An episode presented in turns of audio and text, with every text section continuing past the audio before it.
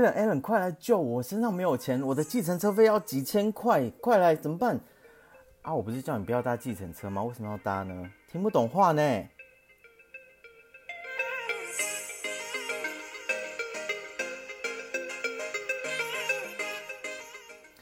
欢迎回到艾伦购，我是 Ellen。 好，今天要来讲的这个话题啊，其实我犹豫了很久到底要不要录，因为我一直觉得我怕会得罪人就是奥客，各行各业的奥客。那当然毕竟我曾经是领队嘛，那所以我今天就是预备要来比较一下我在领队的时候遇到的奥客，以及我之前将近20年餐饮业生涯的 OK， 那大家听完以后，你们觉得哪个行业比较可怕？就是可以思考一下，如果想要踏入这两个行业的话，你可以考虑看看，你可能会遇到这样子的状况哦。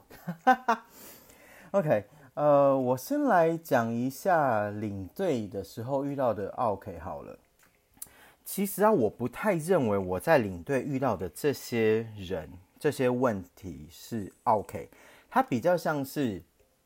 妈妈叫你不要碰，你硬要碰，就是不听话的小孩一样。你看，在家里面的时候，妈妈就跟你说，那个水壶正在煮会烫，不要摸。小朋友就会怎样，手就会犯贱，一定要碰，碰了以后在那边哭，是不是就有两个字，活该啊？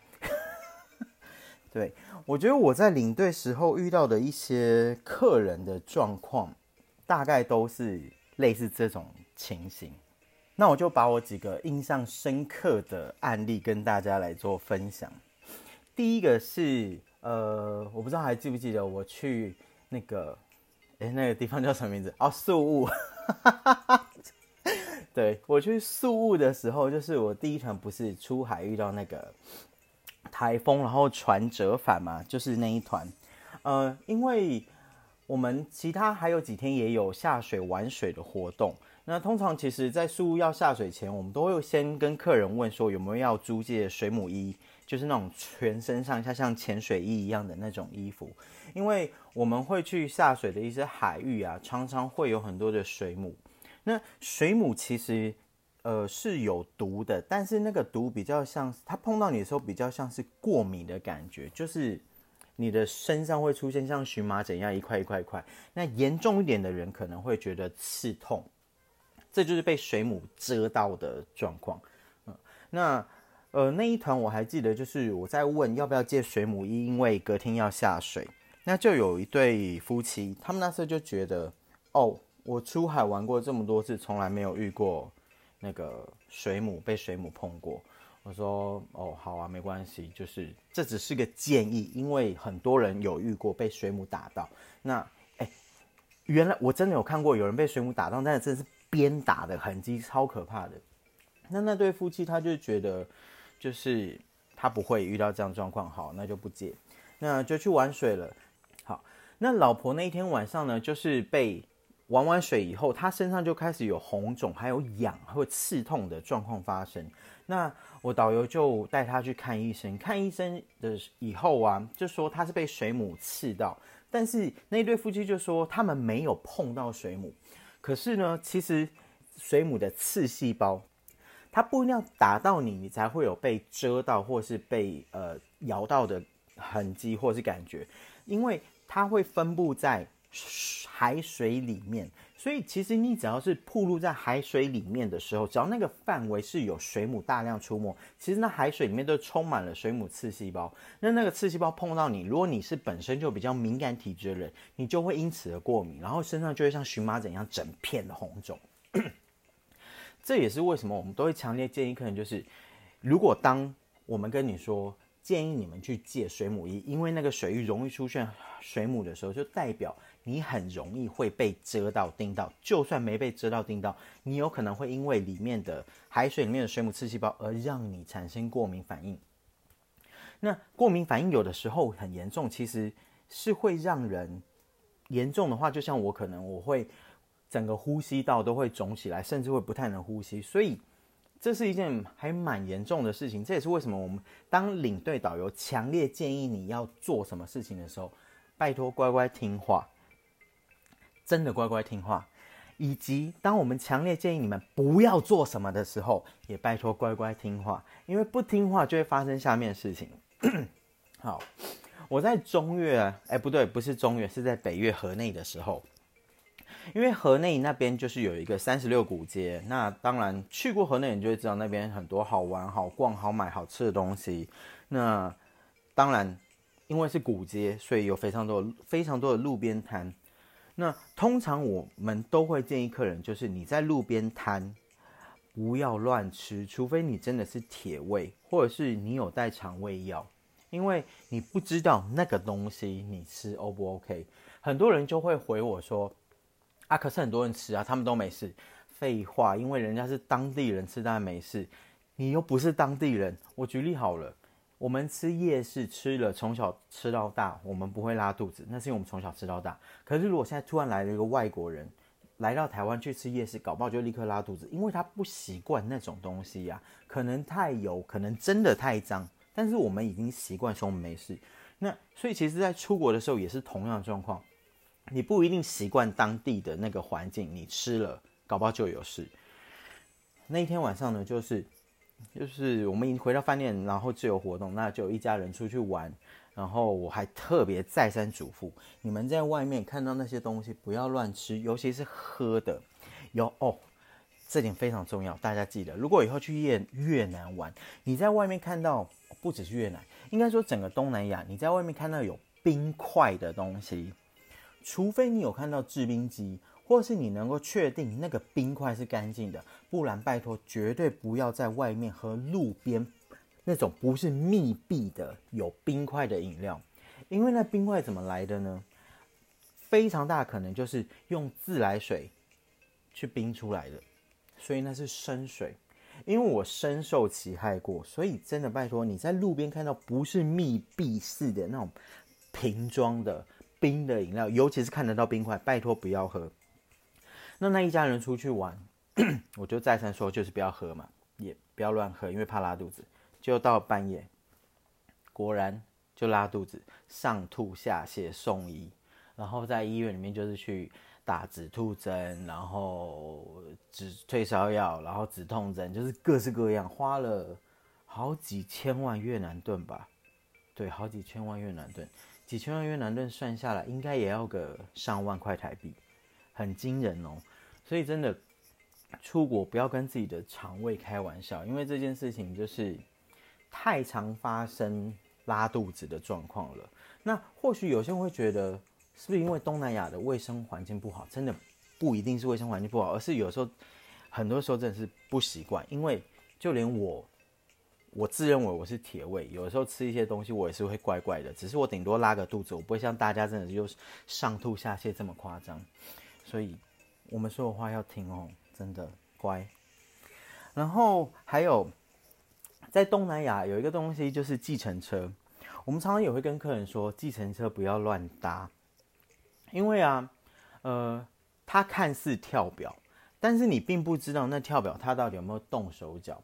那同样也是在北越，在河内，我们已经回到饭店。那其实我们饭店距离，我记得那饭店距离36古街不会很远，对我而言啦，就是走路半个小时内到得了，我都觉得是不远的地方。那天晚上也是一样，回到饭店自由活动，然后客人就想要逛街，我说好，你们可以去逛，但是我比较建议你们就是去找那种，东南亚比较多叫做 Grab， 就是台湾的 Uber， 你们去找那个搭车，因为它的价钱是已经说好的，你就是那个价钱，你比较不会怕被坑。你如果是在路边拦的那种，你不知道他跳表到底跳到什么样子的程度。那天晚上呢，就有一个男生，他是单男，他就去逛街，然后他搭计程车去的时候他没有问题，但是他从36古街，他在路边随便拦了一辆计程车回来，结果他在计程车回来的路上的时候，他就发现这司机怎么开回去的路和他当初开去的路有点不太一样，而且那跳表的速度怎么可以这么的快，就是快到很惊人那种。那他当下身上又没有带太多的现金，所以我客人就立刻打电话给我，就说 Alan 完蛋了，我身上没有钱搭计程车回家，你可以来救我吗？我说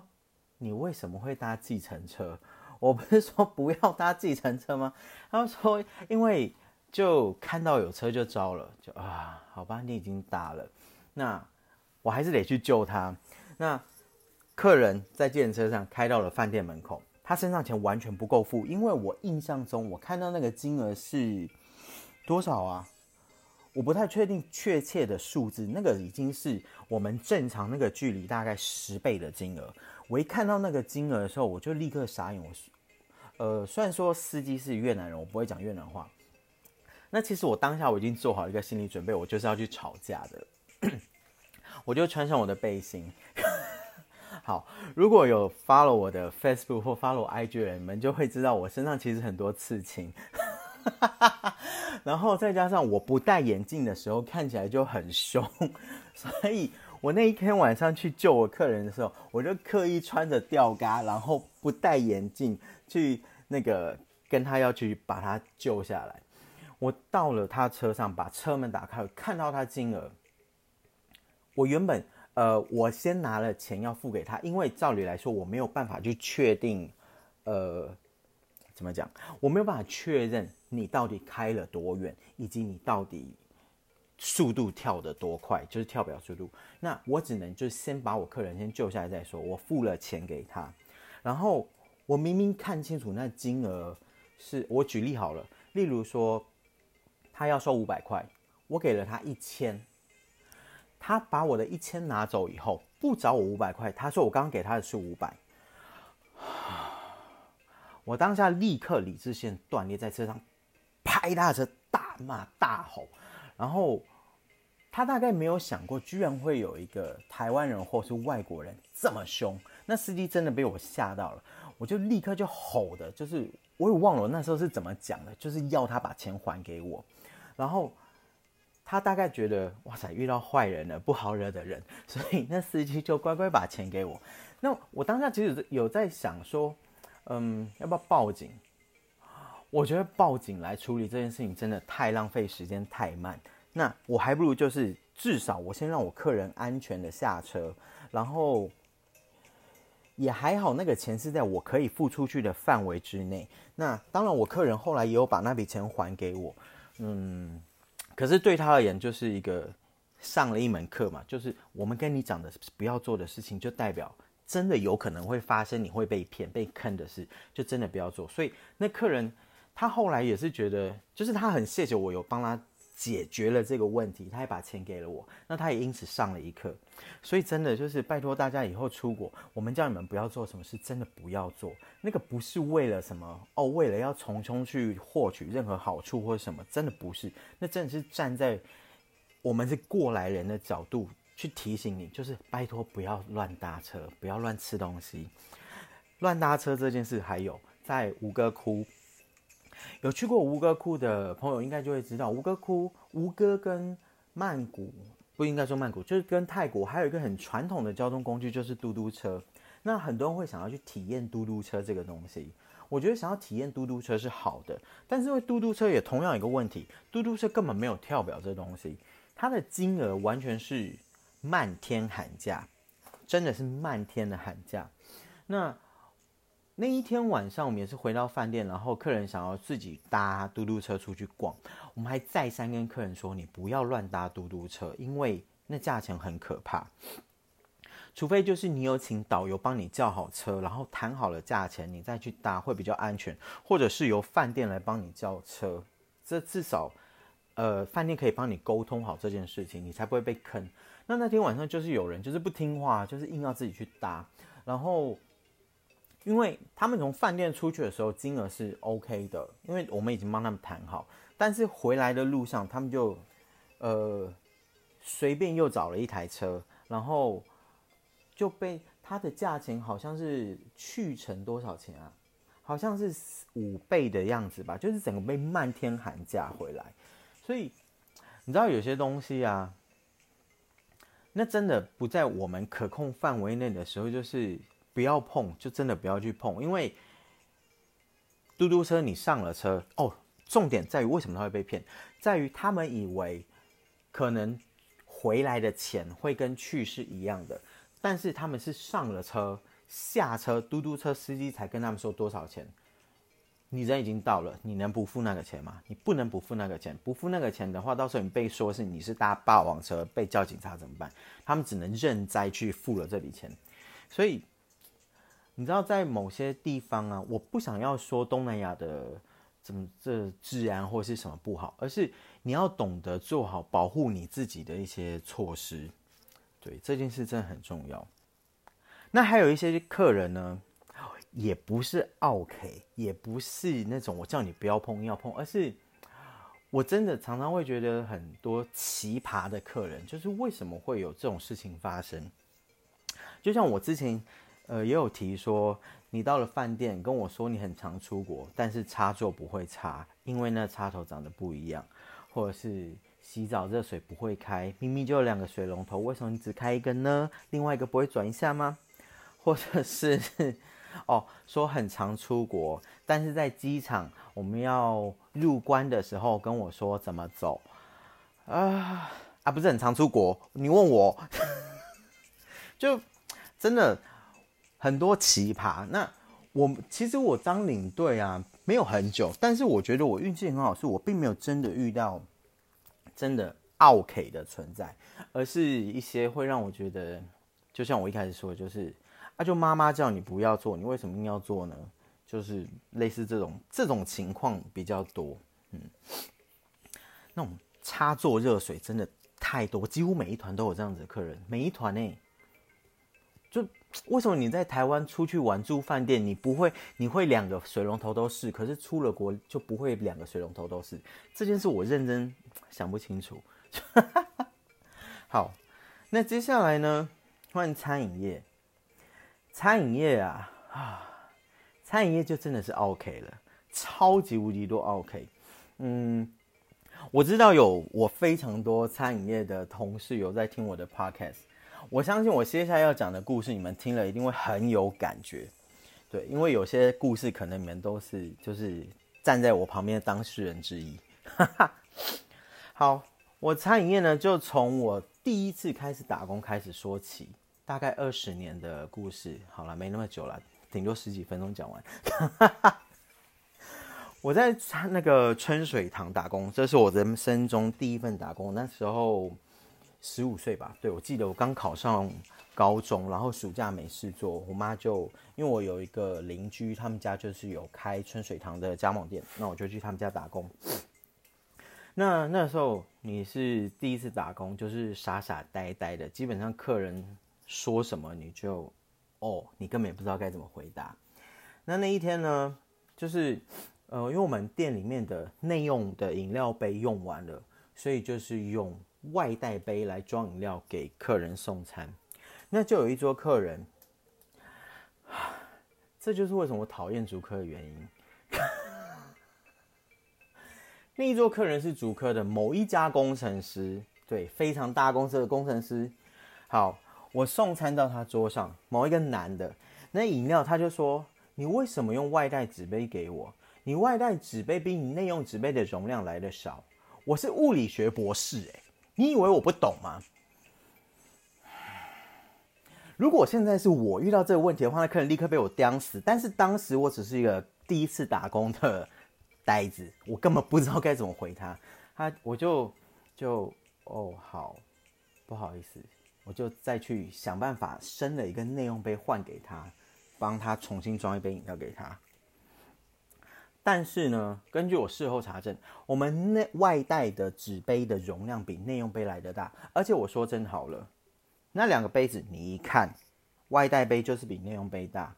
来，如果我现在是我就会真的很直接拿起那两个杯子说：“这位先生，不好意思，还是我现在倒给你看。”我就直接在你眼前把那两杯饮料倒来倒去，看哪一个杯子比较大。你跟我说你是物理学博士 ，so 你知道我在餐饮业做了快20年，在新竹这段期间，有无数的，真的是无数的 OK， 都来自于竹科，新竹科学工业园区，对，就真的都是竹科的工程师。这一件事情是为什么我在餐饮业的时候我这么讨厌工程师，结果我现在自己也是工程师。哎，我认真觉得，如果你想要磨练自己的耐心、自己的玻璃心让它变得比较坚强，来新竹打工。因为你在新竹啊，新竹的竹科真的有非常多极端自以为是的人，不好意思，我没有说竹科的人都自以为是，只是很多而已。你们在新竹上班打工，你就会遇到有多少人仗着自己是某大公司的工程师，然后拿着他的识别证说，哎，我是台我没有讲我是什么什么公司，为什么没有折扣，为什么没有什么，为什么你是某家公司我就要给你折扣，为什么，到底为什么？你们是有多少人呢？多少给了我们多少好处吗？也没有啊。然后每一次来都以为自己这家店是你开的一样，真的超级无敌多的。拜托，我相信这里面应该有很多竹科人在听，那我也相信听我的频道的人都是好人，我相信你们不会这样。就是跟自己周围朋友说一下，不要当这种人，你当这种人真的只会让别人讨厌而已。不行，我每次一讲到我在餐饮业的这些事，就会立刻火又上来。好，这是我的这辈子遇到第一个 OK。第二个呢，比较不算是 OK， 是我在星巴克打工的时候。我星巴克那个时候，因为我在中立念研究所，所以我原本是在台北马街旁边的星巴克上班。后来因为去念书的关系，我就是申请调店到了内坜家乐福里面那一间星巴克上班。那一天我还很这客人真的很神奇。好，来顺便机会教育一下大家。大家都知道星巴克的东西是什么吗？除了星冰乐以外，我知道大家很多人第一个想到就是星冰乐。除了星冰乐以外，星巴克原本卖的东西主要是意式咖啡。所谓的意式咖啡，就是用那一台浓缩咖啡机做出来的浓缩，再加上牛奶啊、奶泡啊、肉桂粉啊、巧克力去调和出来的东西，那个叫做意式咖啡。也就是说，它是浓缩咖啡再加上其他各式各样的东西，它不是单品豆。所谓的单品豆，就是你看到一个现磨的豆子，然后用虹吸式、用手冲、用那个法式滤压壶，各式各样的方式，就是你只有那个豆子，然后去萃取出来的咖啡。那个就是单品豆，星巴克以前没有卖单品豆，那现在部分店家有在卖。好，那我打工的那年代呢，大概已经快20年前，那个时候根本还没有，星巴克根本没有卖单品豆，它就是纯意式咖啡以及星冰乐。那就有一个客人走进来说：“我要蓝山，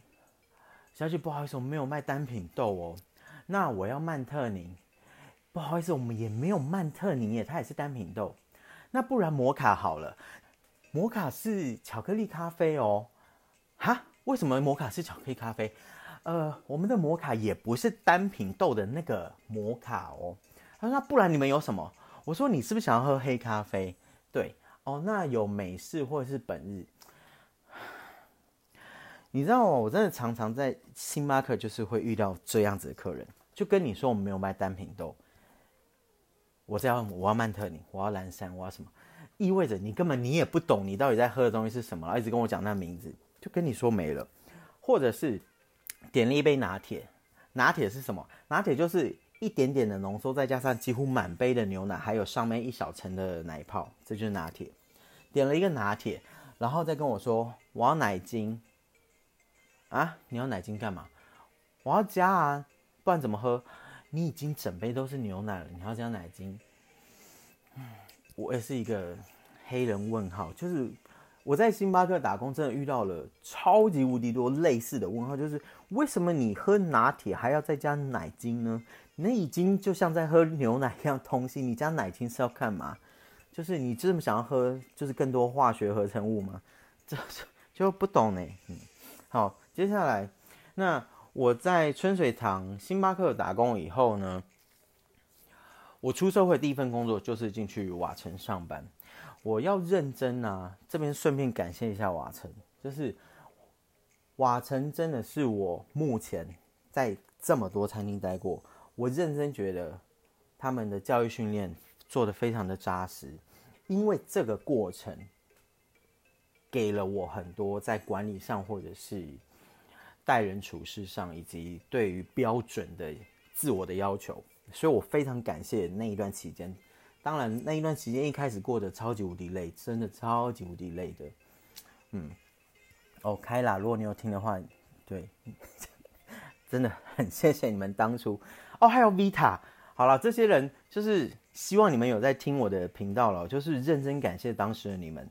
让我学到很多。OK， 好，扯太远。好，回来。我在瓦城呢，因为瓦城是我待最久的餐厅，所以我大部分遇到的客 OK 都是在瓦城期间发生的。我先举个比较小一点的 case 好了。我一开始啊，如果有看到我的照片或是任何，会发现我现在随时随地都戴着一个黑色粗框眼镜。我会随时戴着黑色粗框眼镜是有原因的，因为啊，就像我刚刚说的，我不笑的时候脸很臭，我们家天生就是那种杀手脸，就是我只要不笑，看你就代表，不是代表，没有任何代表，纯粹就是不笑，然后看着别人。常常很多人会觉得我们是在生气吗？还是我要发火了，我要爆炸了，干嘛？没有，我纯粹只是没有表情而已。那因为这一件事情，那个时候就是瓦城上班，你们如果去瓦城吃饭，你就看到他们的主管就穿着黑色西装嘛。那一天我就是穿着那个黑色西装，然后站在柜台在结账，在看东西。结果隔没几天接到一个客诉，说你们柜台的那个主管脸很臭。哈？你知道我当下就是哈？没有任何一个人过来跟我做什么接触或是什么，然后我就接到一个很莫名的一个，你知道它内容是写说，哦，就是我看它的内容是写我看到柜台的那个主管脸很臭，意味着你根本没跟我做任何的接触，你就只是看到我在那边，我可能在结账或在干嘛，我脸没有笑，说我脸很臭，好，脸很臭。因为这件事情我才开始戴黑色粗框眼镜，因为我发现黑色粗框眼镜呢可以让我的眼睛看起来没有这么的锐利。对，就是一个很莫须有耶，我不过就站在那边没笑。也因为这样，很多人就说你要试着让自己随时保持微笑的状态。你如果在路上随时看着一个人在微笑，你不会觉得他很像傻子吗？我说真的，我到现在都没有办法做到要我随时微笑这件事。我顶多可以做的就是，当你来看到我的时候，我笑。我们就一个人的时候，你一直要我笑是要干嘛？你知道笑太多脸上会有皱纹欸，老得比较快。这是我冻龄的秘密，就是没有表情，没有表情才可以让自己看起来比较年轻，好吗？好了，我知道这是歪理，但是我说真的，就很多时候很多人的脸真的是天生的，那也不是我愿意的啊，就我妈生给我的啊，我自己还很满意这脸啊，那我就长这样，你要我怎么办嘛？我能做就是想尽办法让我看起来脸没那么臭，对，所以就是黑框眼镜，它就是我的化妆一样。好，那同样也是在瓦城，有一天呢，我的午餐餐期就是很忙，真的超级无敌忙的，突然两个女生，年轻女生，一看就是那种高中生吧，冲进店里面来说，就冲进来了，然后我就走过去问他说：“你好，需要什么吗？”你知道他接下来说什么？他说：“我要客诉你。”我说：“啊，客诉我什么？”他说：“你为什么不是问我有没有定位或者是什么，或者是你没有把我当客人？你为什么是问我有需要什么吗？你是不是瞧不起我？”对，他就说：“你是不是瞧不起我？”我说：“哈。”你冲进来我的店里面，我问你您好需要什么吗？你居然认为我在瞧不起你，不好意思，这两位妹妹啊，你是不是太玻璃心了一点？有事吗？你冲进来我店里说我瞧不起你，就有时候真的不太能懂他们到底在想什么。我说真的，如果正常客人，你现在要吃饭，你是站在店门口等到有人过去接待你，还是你会冲进去店里面？然后当别人问你说你好需要什么以后，你再回说你是不是瞧不起我，吃不起饭？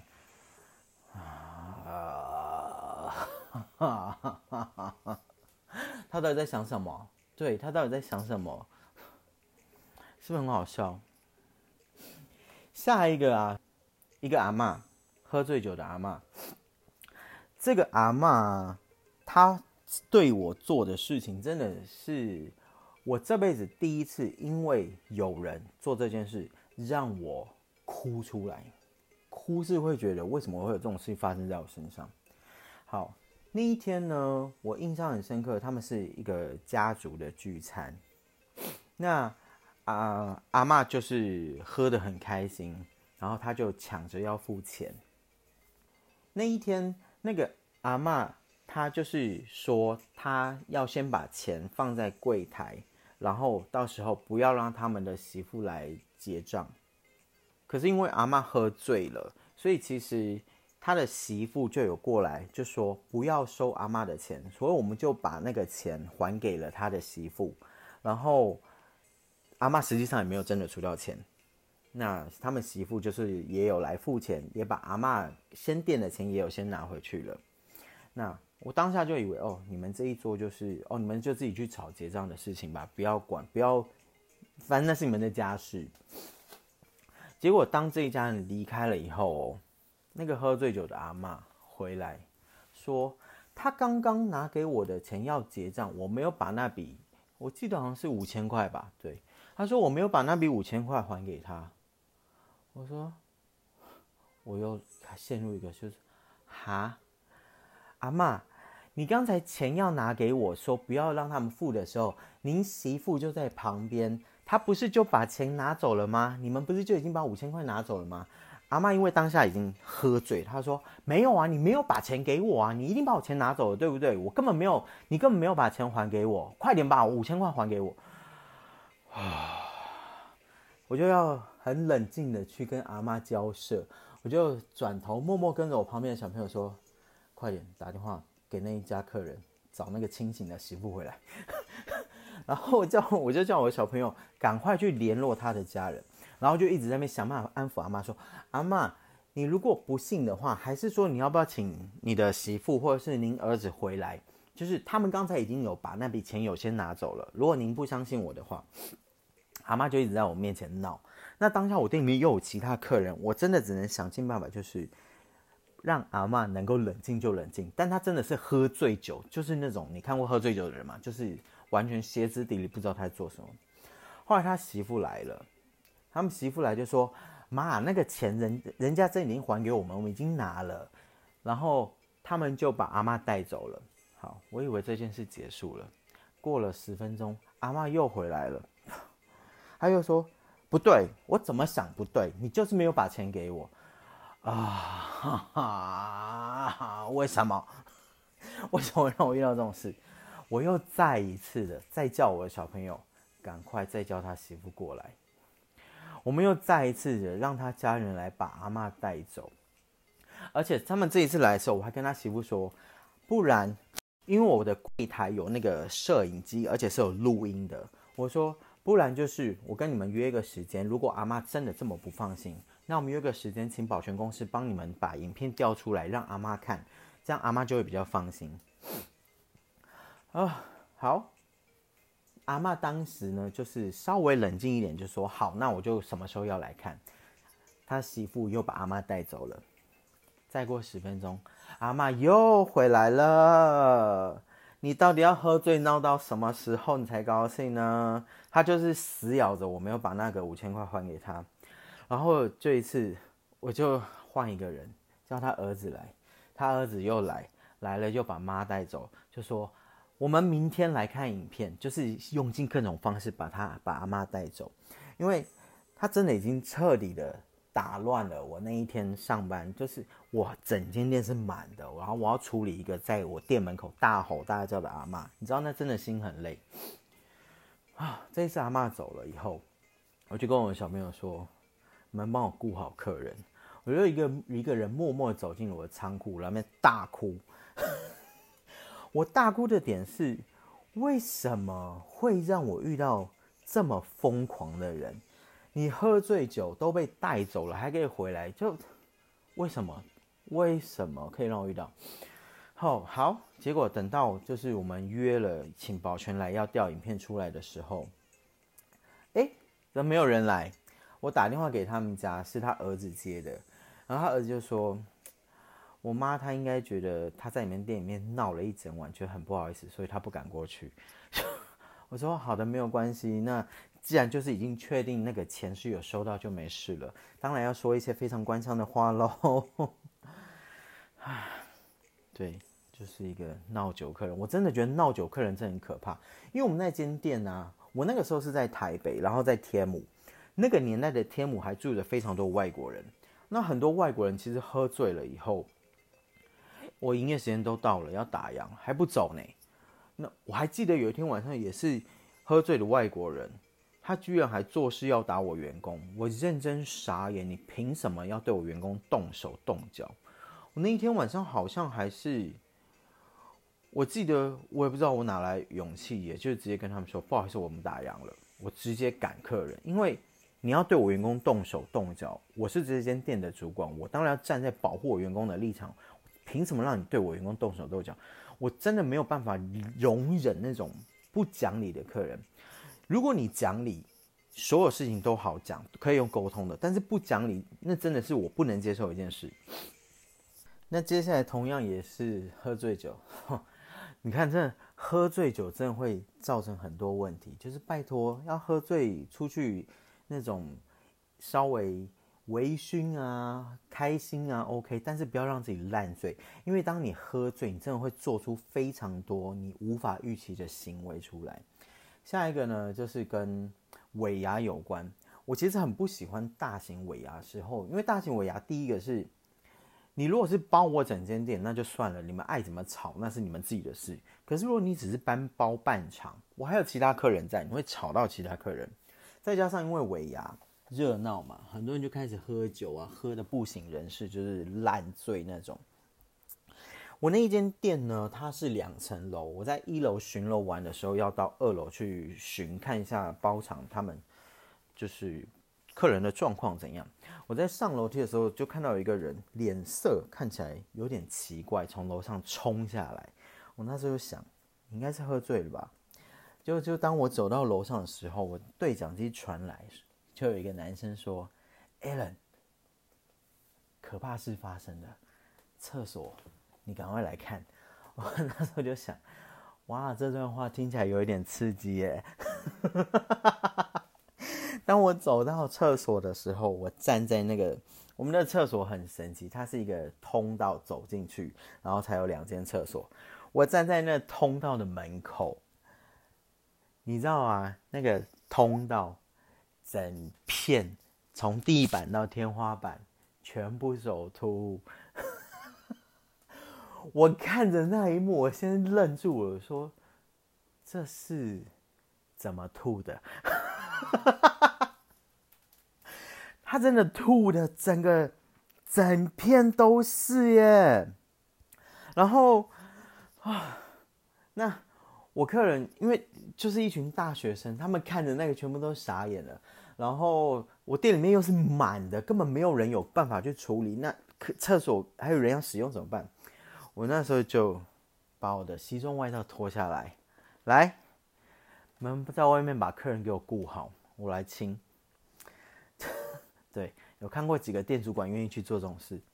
我真的就把我西装外套脱掉，然后自己去清那个从地板到天花板如天女散花般喷洒出去的口吐物。那是我这辈子看过最夸张的一件事情，我从来没有看过有人可以吐成这样，真的是奇景耶。可惜那时候还没有那种现在 iPhone 这么方便，我一定要拍下来，但这我也不敢 po， 太可怕，一定会被骂。对，所以真的拜托不要喝到烂醉吼，你喝到烂醉就是给别人找麻烦。好，那下一个客人呢？下一个客人是我在台北在信义区的餐厅上班的时候，这客人他不能说 OK， 其实我觉得有点可怜，因为他应该是精神有点异常。那我其实之前就有听说过信义区有这个人的存在，只是我从来没有遇过他。有一天晚上，我店里面大概半满吧，突然这个女生走了进来，她就说我要一份20分熟的牛排。啊，什么叫做20分熟的牛排？他说不管，我就是要一份20分熟的牛排，然后几盎司我要外带。我就想，哇，被我遇到传说中的那个人了。好，他就在我店门口大吼大闹，就说我要20分熟的牛排。然后我就说好，你要20分熟的牛排，那我就 OK， 你要我就配合你。那牛排多少钱？我就跟他说多少钱，麻烦您先结账，等到餐点好了以后，我通知你过来拿。他说为什么我要先结账？我现在就要20分的牛排。我说20分熟的牛排，它要煎需要更久的时间，因为我们平常最熟也就10分熟，20分熟是 double， 所以我要时间我才做得出来你的20分熟的牛排。然后他说不管，我现在就要那个牛排，你要是不给我牛排，我就要杀你。对，你没有听错，他说你不给我，我就要杀你。你们完全没有听错我在说的话。我那时候我周围的客人全部都吓到，就怎么会有一个疯子在门口这样说？那我店里面的小朋友，其实一开始是我店里面的小朋友去接待他的，他们完全不知道该怎么去处理。那啊，我又是当下最大的啊，对，所以我就去处理这客人，然后我就跟他说：“你要杀来啊！”你就是疯子了！我用正常人讲话，你听得懂吗？你要杀你来啊！我就挡在我门口，他想要冲进我店里，我连进来都不让他进来。我说你要20分熟的牛排，我变给你，钱先给我才给你。你要杀你有种，你给我来，你来。你知道我那个时候就是，就像我刚说，我身上就是一堆刺青，就算我穿衬衫，可是袖子卷起来，你还是看得到嘛。因为我那间餐厅它是比较美式餐厅，就是穿衬衫但袖子卷起来的，所以。那个女的，她也被我吓到，因为我很凶，我真的就站在门口，就是你凭什么想要冲进来？你要买东西，我给你，你把钱先付款了再说嘛。你要杀我，你觉得我会怕你吗？你什么都没有带。那她大概也被我凶到了，因为我认真凶，然后她就边沿就从我店里面离开，然后在那边就是沿路一直大吼大叫的怎样，我就立刻通知楼管，跟楼管说。传说中那个人来，他可能会去其他店乱，你们赶快找警察，或是不管怎样，去以防他又在那边继续作乱下去。好，那当下呢，我凶完那个人，他被我吓走了以后，你知道我其他桌客人哦，还走过来跟我说：“你辛苦了。”对，就像我刚刚说的，就是。合理讲理的客人，我非常愿意和你沟通。但是如果你是不合理、不讲理的客人，我为什么还要去在那边被你侮辱，甚至是顺着你的方式去任凭你予取予求？那当然，这个真的是特殊的案例。其实客人都看在你眼里，就是你做的事情。因为如果你真的是为了这间店好，或者是为了营运顺畅，其实。理性的客人都是能够理解的。讲到这件事情，我又想到一个也是有人来店里面闹的。那个是我在巨城的捐豆腐上班的时候，那一桌3个人，其中一个是香港人，他们应该是公司就是怎么讲，公司招待外国的客户之类的。那个香港人，那因为捐豆腐，去吃过捐豆腐的人都知道，就捐豆腐的小菜是吃到饱的嘛。那其他东西就是单点，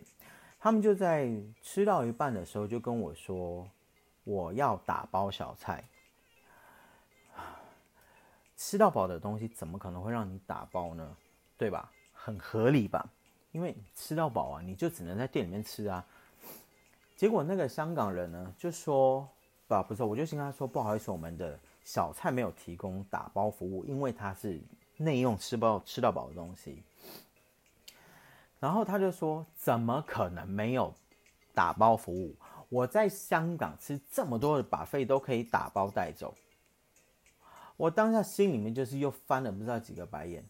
香港的buffet可以打包带走，我去香港数十次，我怎么从来不知道原来香港的buffet可以打包带走呢？哪一家餐厅？你赶快跟我说，我下次去香港我一定去吃。好了，这些话我当下没有说出来，因为我说出来我知道这太呛。但是我其实我没有理他，我就是只跟他说，就是我们吃到饱的服务的餐点没有提供打包，台湾的所有吃到饱也都没有提供打包服务。然后那个男的就把小菜哦直接翻了就是把整个盘子倒盖在桌上，就是拍桌，就说我要客诉你这样，巴拉巴拉巴拉，你为什么不让我打包？我是香港人，这样这样这样。我就拿我的名牌给他看，来，我叫做 Alan， 你尽管去客诉我，快去。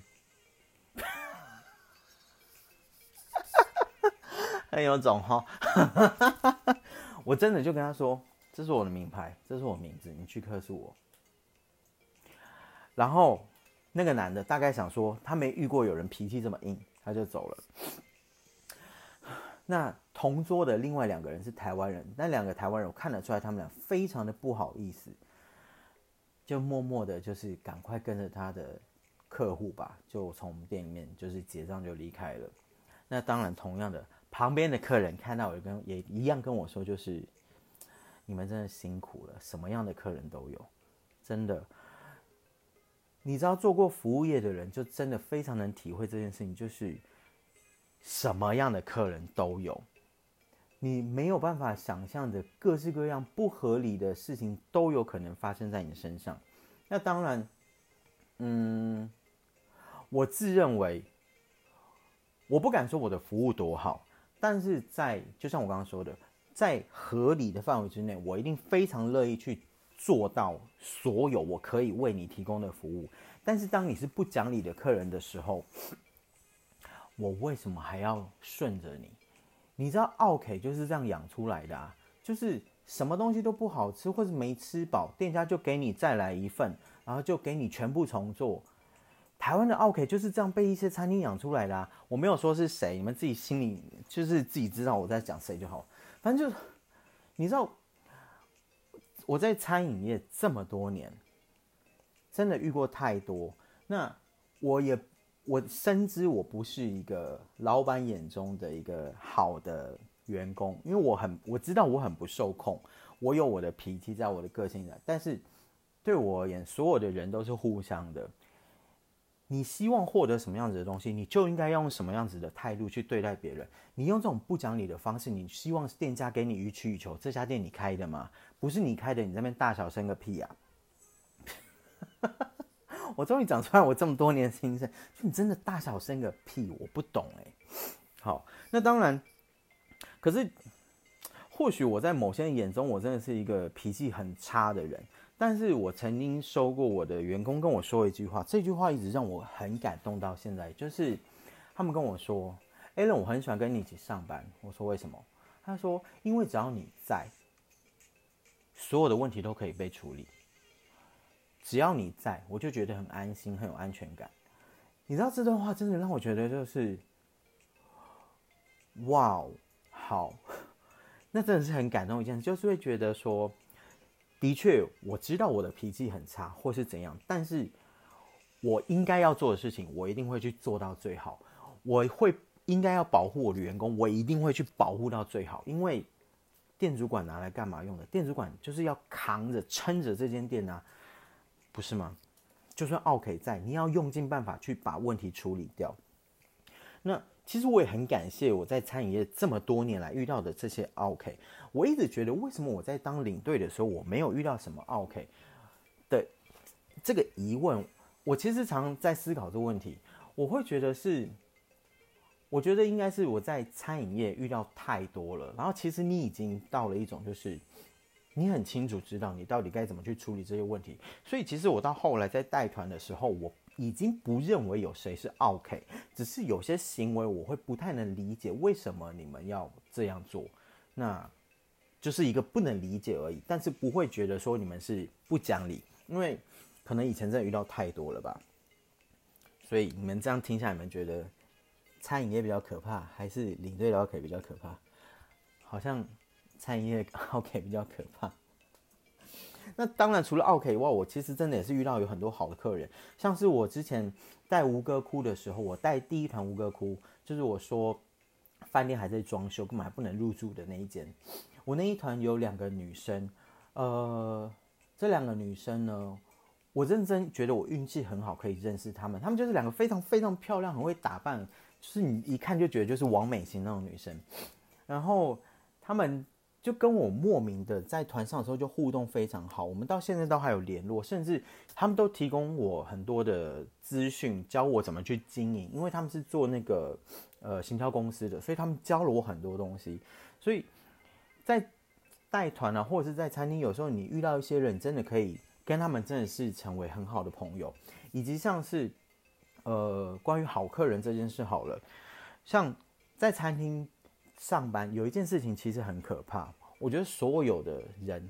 如果你要在餐厅上班，或者是有年轻人听到这一段的话，请记得一件事，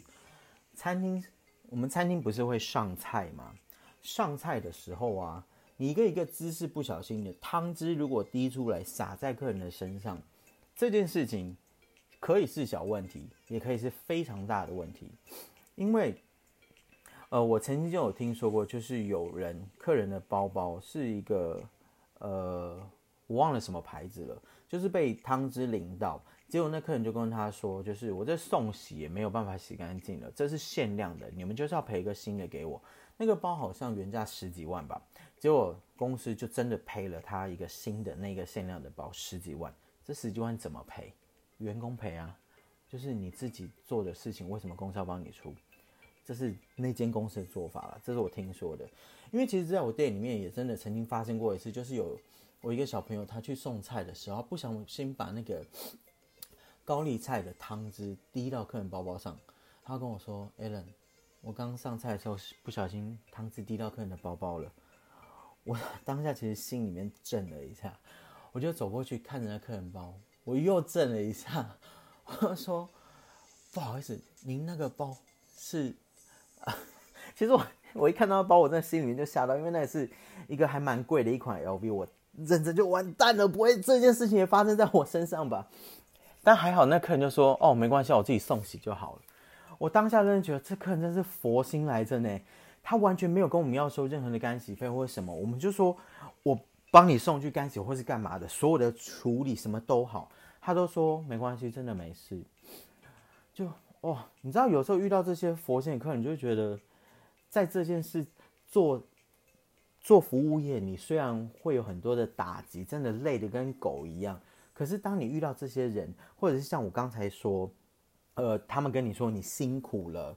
你要加油，你听到这些话的时候，你就会觉得很窝心，因为这些话会让你觉得我做这些事情是值得的。嗯，对啊好哦，那这个就是我这个礼拜想要跟大家分享的一些事情啦，就当服务业很好玩吧。哦，顺便最后我想要讲一句话，就是你们还知道那个 Ellen Show 嘛，就是美国非常大那个脱口秀那个女生，她曾经在她自己一个个人的 stand up show 里面的时候有说，就是